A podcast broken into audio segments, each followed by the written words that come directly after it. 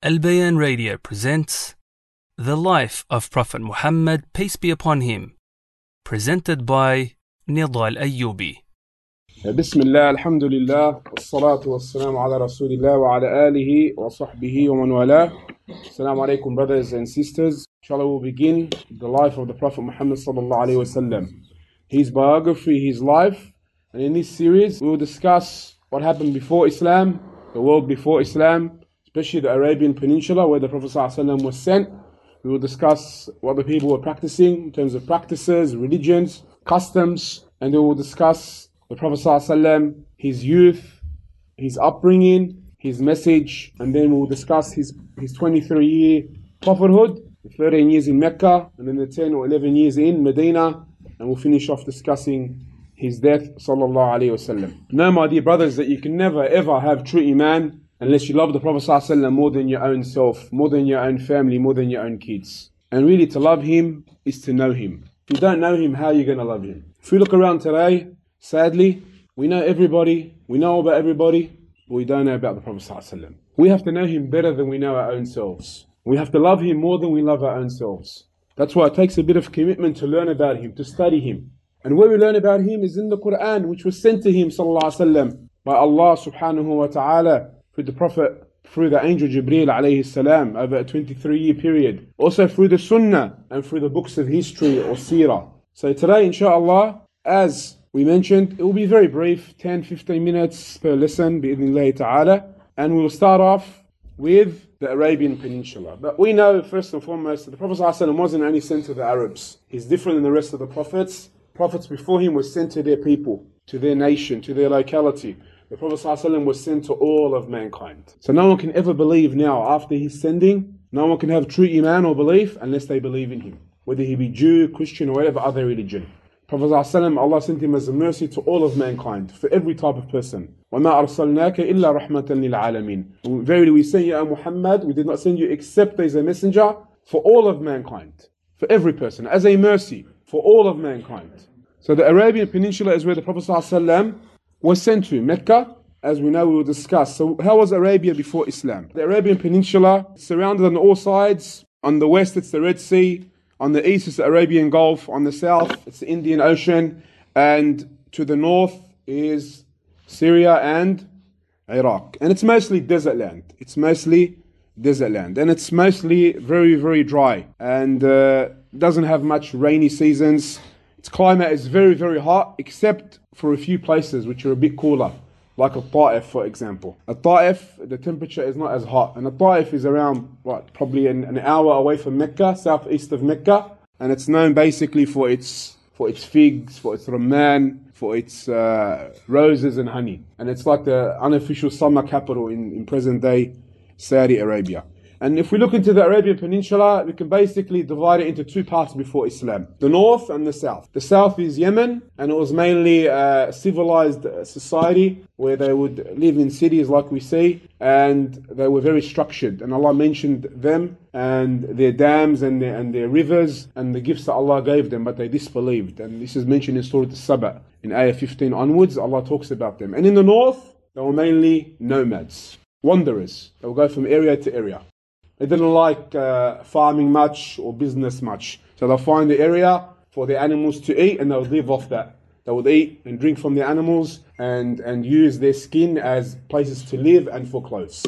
That's how they were in the north, as, as has been mentioned in the books of history. That's how they were before Islam. As we shall see later on when we speak about Mecca, Mecca they started to live in and around the Kaaba as we're going to discuss when we discuss the life of Prophet Ibrahim bi'idhnillahi ta'ala. So they were mainly, especially the desert nomads, we can say, or the, the Bedouins, uh, the, the desert dwellers, their political situation was tribal. They were very tribal. They had a tribal head, a man. They had the high, high, high parts of society who were respected, and the lower part of society who weren't as respected. And their, their, their tribal concept or their tribal society or system was based upon honor.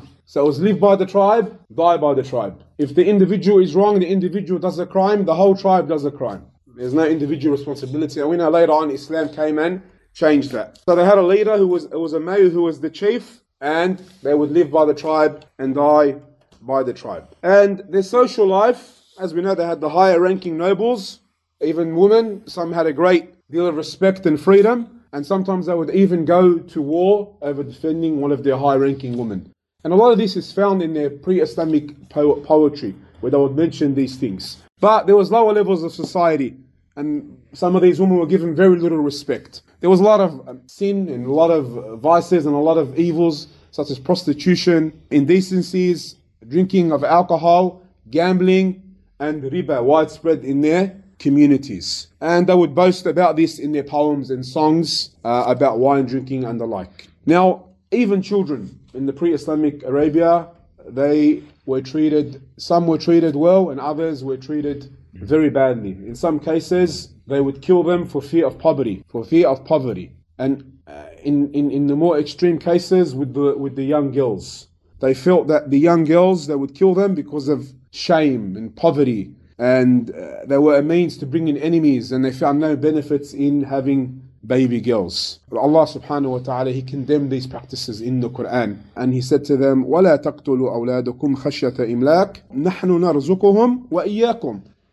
Do not kill your children for fear of poverty. We will provide for them and for you.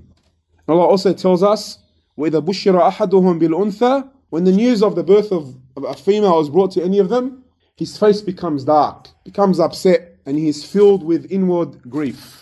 Imagine that he's given the good news of a girl and he's upset and angry. Subhanallah al So he hides himself from his people when he is given the good news of, or given the news of, of a baby girl because of the evil he has been informed that he's going to have an infant girl, a baby girl. He's had an infant girl. Then he thinks, should he keep her with dishonor or bury her in the earth? They used to bury their daughters alive, my dear brothers. And as we know, Allah tells us also, uh, وَإِذَا الْمَوْءُودَةُ سُئِلَتْ بِأَيِّ ذَنْبٍ قُتِلَتْ When the baby girl buried alive is asked on the day of judgment, what sin was she killed for? So they would bury their infant daughters alive, and some narrations mention that not only the Arabs, other than the Arabs as well, would do that. Not all of them. Now they did have a lot of pride in sense of belonging to uh, certain families and certain tribe, and as we know, it was lived by the tribe, died by the tribe.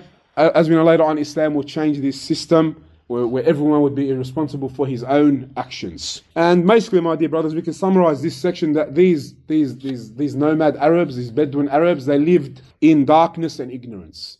This was called the Jahiliyyah, the pre Islamic Jahiliyyah. And basically, it's uh, referring to the Jahal and Jahala, the ignorance and foolishness that, that they would practice at that time. In terms of not giving Allah His rights, but associating partners with Him, and also not giving people they used to live with and associate with their rights. Now, they did have some noble qualities.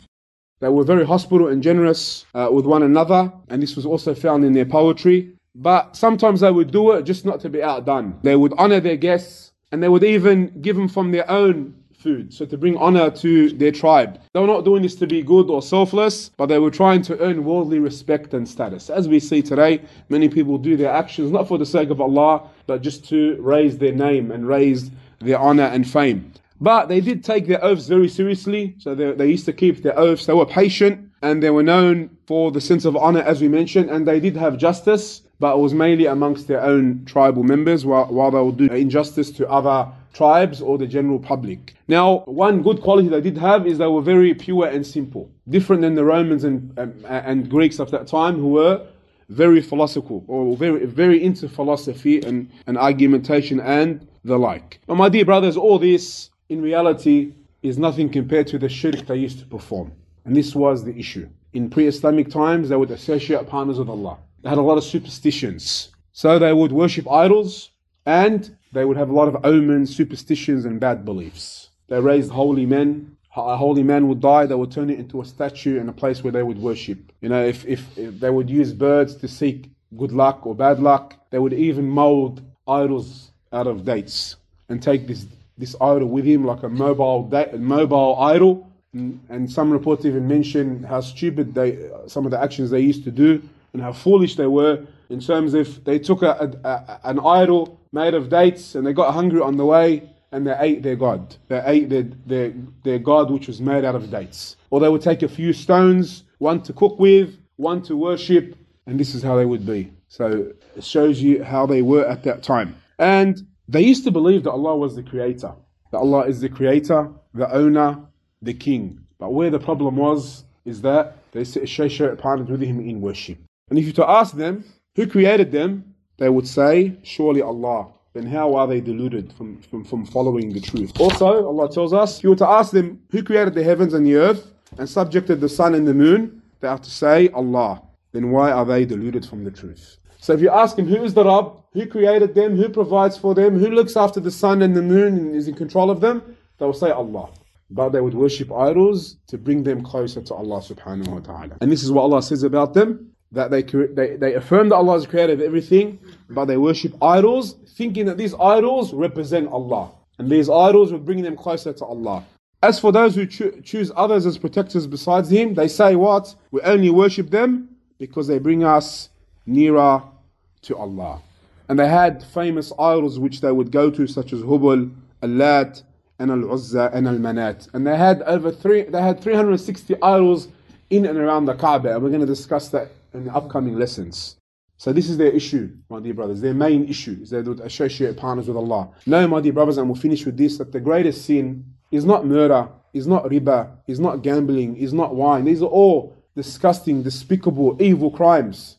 But the greatest crime is associating partners of Allah. The greatest sin is associating partners of Allah. And therefore, the greatest command is to worship Allah alone. So, this is the problem that, that, that these Arabs had. And in, in Tawheed, it's known that they used to affirm Tawheed al Rububiyyah, that Allah is the Lord, meaning He is Al Malik, al-Khalik, Al Mudabbir. He is Al Malik, meaning the king, the owner, the sovereign. He is the controller. He is the creator. But when it comes to Tawheed al-ibadah or Tawheed al-uluhiyah, meaning worshipping Allah alone, they would associate partners with Him. And this is what we're going to discuss in the upcoming lesson. So in this lesson, my dear brothers, we briefly, very briefly spoke about the Arabian Peninsula before Islam. Next week, if Allah gives us life, we're going to speak about Mecca, the city of Mecca, who built the Kaaba, the history of it, and how idol worship crept into Mecca. Wallahu a'lam wa sallallahu ala nabiyyina Muhammad wa ala alihi wa sallam. This program was presented by Al Bayan Radio, the voice of Ahlus Sunnah wal Jama'ah.